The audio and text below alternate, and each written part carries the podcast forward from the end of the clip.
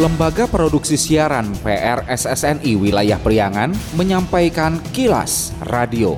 Disiarkan di 20 radio anggota PRSSNI di wilayah Priangan. Dan kilas radio edisi kali ini di antaranya mengenai jalan rusak belasan tahun ratusan warga demo Bupati Tasikmalaya. Jelang sebulan pasca lebaran, penumpang kereta api di Priangan Timur kembali normal. Pendengar, inilah kilas radio selengkapnya. Kilas Radio. Kilas Radio. Kilas Radio. BR SSNI Jabar Wilayah Priangan.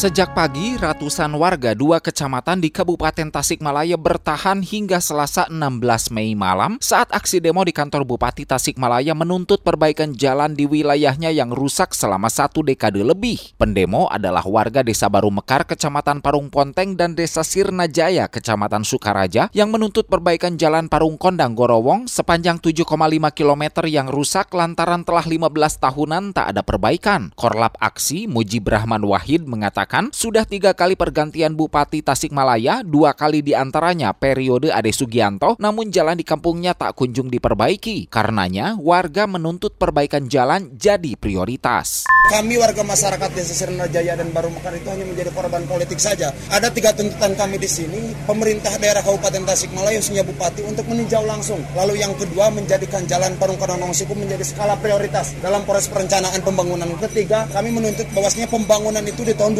2023-2024. Bahwasannya saat ini kami tidak ingin hanya dilibatkan dalam momentum politik, politik saja, tapi buah dari politik itu sendiri tidak ada. Hampir tiga periodisasi pergantian bupati dan dua periode kepemimpinan bupati Pak Ade Sugianto dan Cecep Nur Yakin, kami tidak pernah disentuh sama sekali. Sementara Sekretaris Dinas PUTR Kabupaten Tasikmalaya Asep Zamzam Nizar mengatakan tahun 2023 ini akan ada perbaikan untuk jalan rusak itu dengan anggaran di bawah 100 juta rupiah. Menurut Asep, 2024 mendatang jalan rusak itu telah masuk sistem informasi pemerintah daerah sehingga tinggal menunggu pembiayaannya. Semua pun sebenarnya yang namanya jalan rusaknya itu bukan prioritas lah tapi semua pun akan diperbaiki Pak, dilaksanakan lah. Kebetulan untuk Parung Ponteng lah, untuk tahun 2023 ini ada pemeliharaan, kan pemeliharaan itu sifatnya tidak sama dengan pembangunan.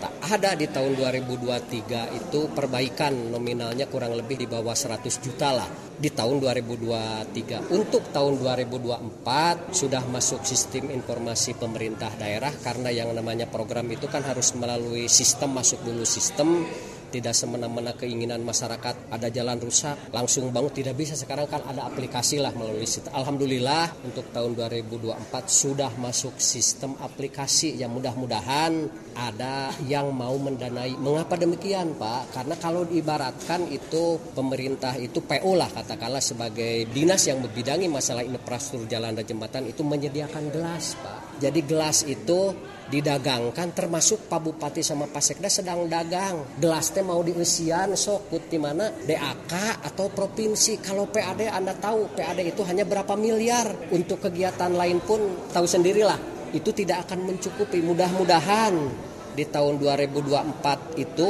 sistemnya sudah masuk. Kalau diibaratkan gelas ayah nusian pinuh. Sehingga berbagai pembangunan masalah infrastruktur insya Allah termasuk karena itu sudah masuk sistem bisa terwujud.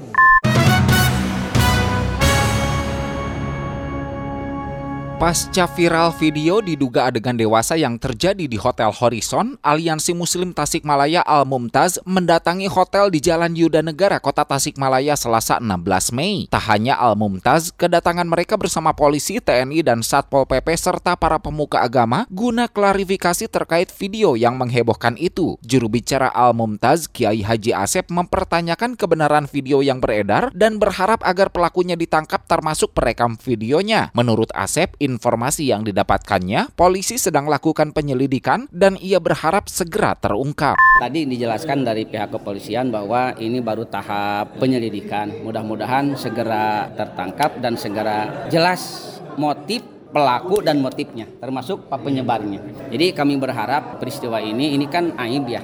Aib ini tidak melebar menjadi citra buruk terhadap kota kita. Ini jelas menjadi musibah bagi kita semua. Sebelumnya diketahui video adegan dewasa di sebuah hotel di Jalan Yodanegara, Kota Tasikmalaya viral di media sosial. Dalam video berdurasi 39 detik itu, terlihat sejoli tengah melakukan aktivitas mesum di depan kaca kamar hotel yang menghadap ke jalan raya. Mirisnya, saat kedua orang itu melakukan aksi mesum, gorden kamarnya tak ditutup sehingga memancing keriuhan warga yang sedang berada di bawah kamar hotel. Kilas Radio. Kilas Radio. Kilas Radio. PR SSNI Jabar Wilayah Priangan. Bila Anda mendapatkan hal-hal atau peristiwa penting untuk diliput oleh tim Kilas Radio, hubungi hotline servis kami. SMS atau WA ke nomor 0813 2424 5911 0813 2424 5911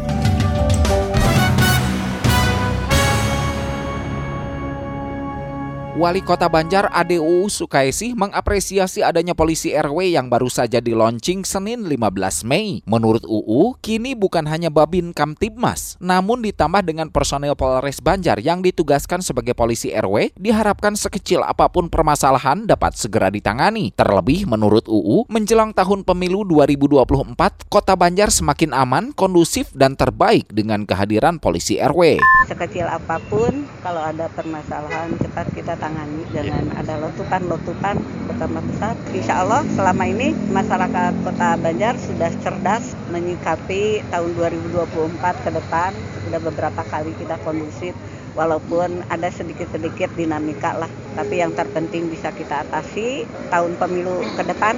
Insya Allah aman tertib kondusif dan yang terbaik Kapolres Banjar AKBP Bayu Catur Prabowo menyampaikan tujuan dibentuknya polisi RW salah satunya yaitu mendekatkan pelayanan Polri di masyarakat di tingkat RW dan juga bisa mendeteksi setiap permasalahan di masyarakat dengan harapan setiap permasalahan bisa cepat tertangani. Bayu menegaskan tugas utama personal tak akan terganggu dengan keberadaan mereka yang sekaligus jadi polisi RW. tidak terlalu mengganggu aktivitas karena kegiatan yang dilaksanakan pun pasti akan terbagi waktunya dengan baik baik itu pelaksanaan tugas rutin yang bersangkutan ataupun nanti pada saat harus memberikan pelayanan kepada masyarakat di lingkup RW-nya. keberadaan polisi RW akan berlanjut sampai kapan? Sampai kapannya yang pasti semenjak di launching ini akan tetap ada selama itu sangat bermanfaat untuk masyarakat. Karena kembali lagi bahwa tujuan dari polisi ada itu adalah memberikan perlindungan, pengayuman dan pelayanan kepada masyarakat. Harapan kita bahwa polisi RW ini akan terus ada karena sifatnya bersentuhan langsung dengan masyarakat.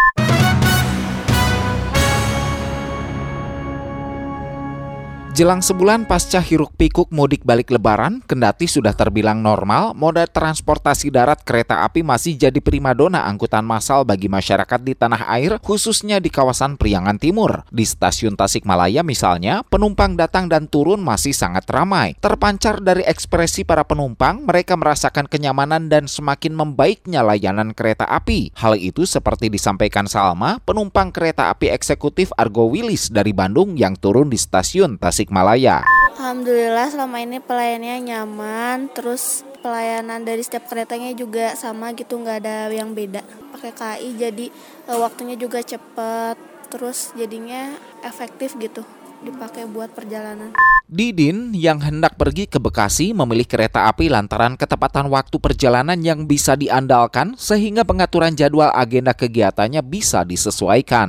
Oh sering saya, saya lebih minat kereta api sebetulnya. Kenapa Pak? Lebih nyaman dan lebih tepat waktu aja sih sebetulnya. Penumpang lainnya Suwanti yang hendak pergi ke Solo, Jawa Tengah mengaku kerap gunakan kereta api lantaran terhindar dari kemacetan selama perjalanan. Kepada Aris Aka Kilas Radio, Suwanti mengaku selama perjalanan mudik balik lebaran lalu semuanya lancar tanpa kendala. Kemarin waktu lebaran mudik nggak Bu? Lebaran pulang. Pulang. Gimana eh, perjalanan sewaktu lebaran? Alhamdulillah naik kereta aman, nyaman dan tepat waktu nggak nggak ada kemacetan. Ibu selama ini menggunakan pembelian tiketnya menggunakan langsung datang ke stasiun atau mungkin pakai KAI akses? Saya belinya di Alfamart. Kepala Stasiun Tasikmalaya Badrus mengaku selama angkutan mudik balik lebaran tak ada kendala berarti karena perjalanan kereta api berlangsung aman dan lancar. Kini, setelah lebih dari tiga minggu lebaran, kondisi penumpang turun dan berangkat kembali normal dengan rata-rata per hari 600 hingga 800 penumpang. Saat ini untuk volume penumpang yang naik maupun yang turun di stasiun Tasikmalaya. Berangsur sudah kondisi normal. Untuk penumpang yang naik rata-rata per hari bisa mencapai 800 penumpang. Dan untuk penumpang yang turun rata-rata mencapai 600 penumpang. Asisten Manajer Internal dan Eksternal PT KAI Daop 2 Bandung, Muhammad Bernaldi, membenarkan kenyamanan dan keamanan perjalanan kereta api dan penumpang menjadi faktor utama. Ia menyebut selama musim angkutan lebaran 14 April hingga 2 Mei 2023 lalu, PT Kereta Api Indonesia Daop 2 Bandung mengoperasikan 517 perjalanan kereta api jarak jauh serta 1178 kereta api lokal. Menurut Bernaldi, semua berjalan kategori zero accident itu berhasil mengangkut 1.199.123 penumpang atau meningkat 10% dibanding periode angkutan lebaran 2022 silam. Kalau secara general kita itu meningkat 10% Pak jika dibandingkan dengan lebaran tahun lalu. Jadi selama 19 hari masa angkutan lebaran ini kami mengoperasikan 517 perjalanan ke jarak jauh serta 1178 perjalanan ke lokal dan alhamdulillah operasional kami berjalan aman, lancar dan tidak ada hambatan atau kami sebut zero accident. Kilas Radio. Kilas Radio. Kilas Radio. PR SSNI Jabar Wilayah Priangan. Sekian Kilas Radio. Saya Dido Nurdani beserta tim Kilas Radio Priangan. Salam PRSSNI. Kilas, Kilas. Radio.